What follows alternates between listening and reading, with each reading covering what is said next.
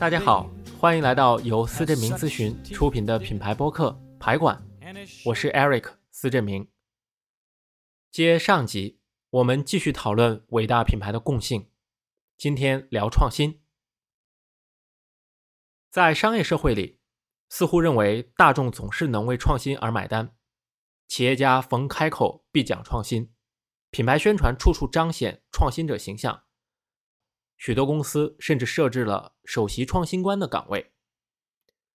企业对创新大肆推崇，甚至到了为创新而创新的地步。在许多企业，品牌发展到一定阶段，开辟新品类是理所当然，似乎根本无需大费周章探讨 yes or no。有趣的是，伟大的企业和品牌在创新面前往往保持克制。我在宝洁公司工作的五年中，对其在品牌创新上的谨慎深有体会。宝洁旗下品牌是否开辟新品类、推出新产品的讨论，可以历经数月，甚至长达一两年。不只是创新策略，在创新内容和形式上，这家一百八十多年的百年老店也是颇为克制。宝洁旗下众多品牌的产品包装。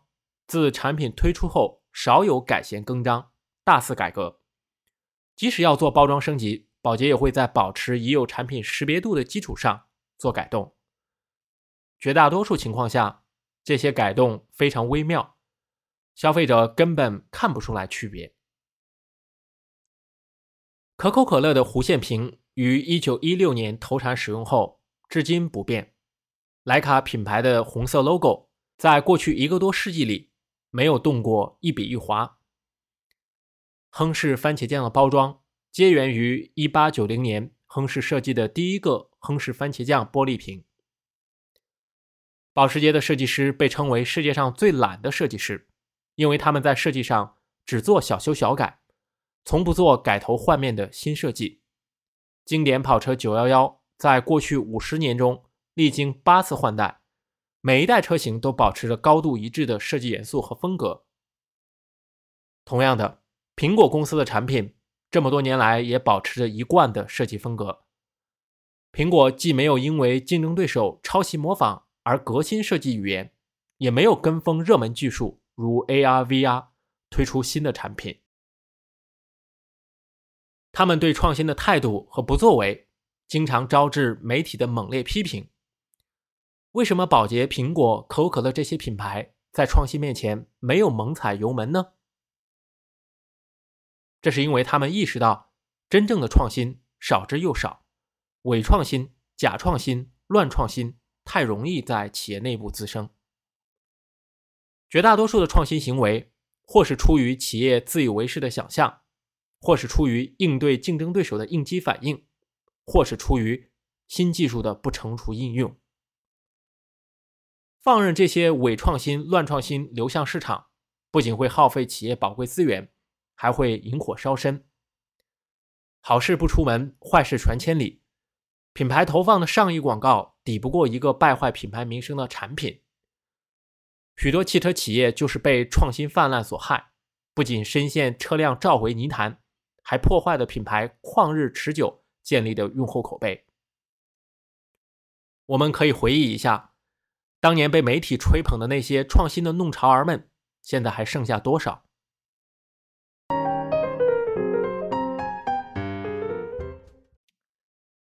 创新实在是一个微妙的事，甚至大品牌也要时刻戒备，因为即使是真正意义上的创新，也会给品牌带来伤害。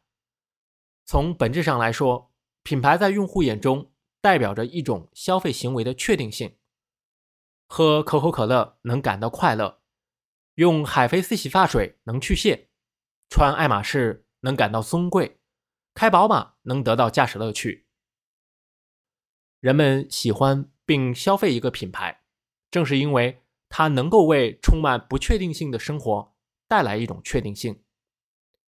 而创新则意味着变化，有可能打破这种确定性，让客户产生疑惑和意外感。不妨想象下，如果海飞丝新推出一款重磅创新，与去除头皮屑无关，就会稀释海飞丝在去屑上的专业性。如果爱马仕新皮具不再诉诸经典，而是追求街头潮流，该创新就会让部分品牌忠诚客户对爱马仕产生疑惑，变得不再忠诚，因为他们原本忠于品牌的东西变质了。越大的创新，就越可能对品牌固有的确定性造成干扰和破坏。众人较好的颠覆性创新，若不经审视就贸然推向市场，就可能会杀敌一千自损八百。这种后果，想必是任何品牌都不希望得到的。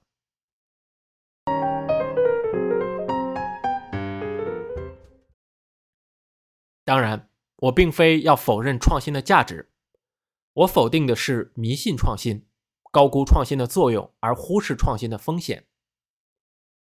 迷信创新有两种代表性症状，第一种是不破不立，挖空心思钻研惊天动地的创新。这种做法放在品牌领域，往往风险大于收益。第二种症状是没有节制的推新产品，新产品、新技术还未达到令用户满意的标准，就被投向市场。这样做，一方面会让品牌的产品线不再精简，增加决策难度，从而降低转化率；另一方面，将毁掉品牌的良好声誉和口碑。如果一个新产品的产品力没有超过已有产品的平均水平，那么新产品其实拉低了品牌的整体收益。相机中的经典徕卡有句品牌宣传口号：“当你时刻想与众不同时，改变毫无意义。”与其迷信创新，一直求变，品牌不如传承。只有传承，才能持续加强品牌记忆，成为经典。把用户喜欢的设计元素传承下来，重复使用，才有可能成就价值千金的品牌专属标识。LV 的 Monogram 老花，Damier 棋盘格，AP Leather 水波纹，无一不是如此。传承用户喜欢的拳头产品，让产品本身既是明星，把打动人心的故事代代相传，才有可能让品牌成为某种文化的一部分。说到底，创新只是品牌得以传承发展的手段和工具。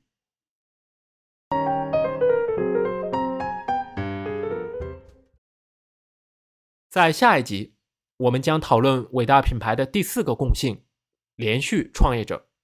欢迎大家关注司振明咨询的微信公众号，“司”是公司的“司”，振兴的“振”，明天的“明”，查看更多品牌知识和案例。我是 Eric 司振明，在排馆和你畅聊品牌，我们下期再见。Not that Maggie.